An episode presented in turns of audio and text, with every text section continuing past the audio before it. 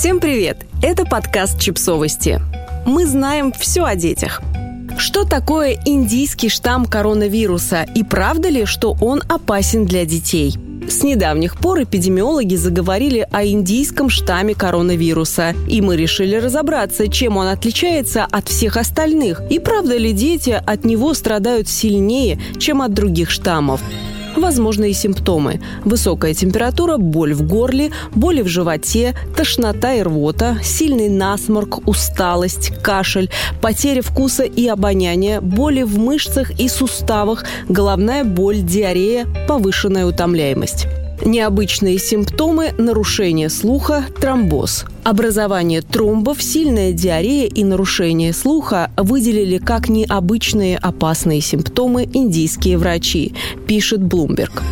Индийский штамм и дети – Многие родители обеспокоены тем, что новый вариант вируса может быть опаснее для детей, чем предыдущие. Эксперты говорят, что дельта заразнее других штаммов для всех возрастных групп, включая детей. Но данных о том, что дельта приводит к более тяжелому течению заболевания у детей, пока не имеется. Пока доступны данные из Великобритании. Госпитализация детей в возрасте до 17 лет в связи с коронавирусом возросла в этой стране за последние несколько недель, но не сильно. По словам профессора Спектра, молодежь чаще всего переносит заболевание как очень сильную ОРВИ.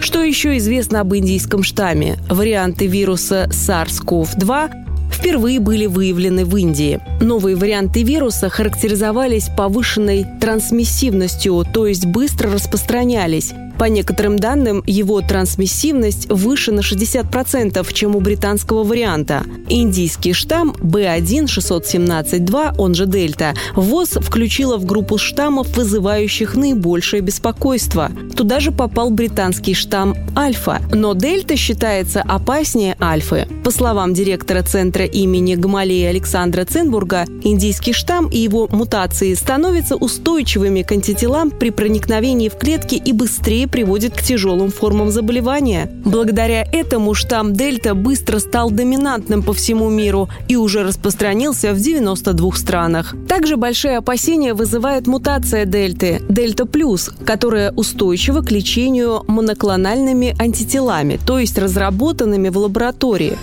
Что происходит в России? В нашей стране тоже активно распространяется индийский штамм. Данных по регионам пока нет, но уже известно, что в Москве около 90% новых пациентов заражены именно им. Об этом рассказал мэр Москвы Сергей Собянин, отметив, что для того, чтобы справиться с этим вариантом вируса, требуется в два раза больше антител, чем для того, чтобы противостоять уханьскому вирусу. Чтобы предотвратить заражение вирусной инфекцией, стоит соблюдать уже всем известные меры безопасности, сохранять социальную дистанцию, избегать массовых мероприятий и людных мест, мыть руки, носить маски, по возможности вакцинироваться.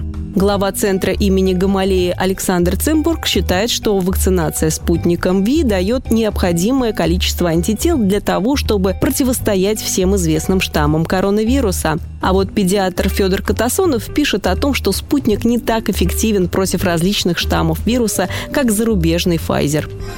Подписывайтесь на подкаст, ставьте лайки и оставляйте комментарии. Ссылки на источники в описании к подкасту. До встречи!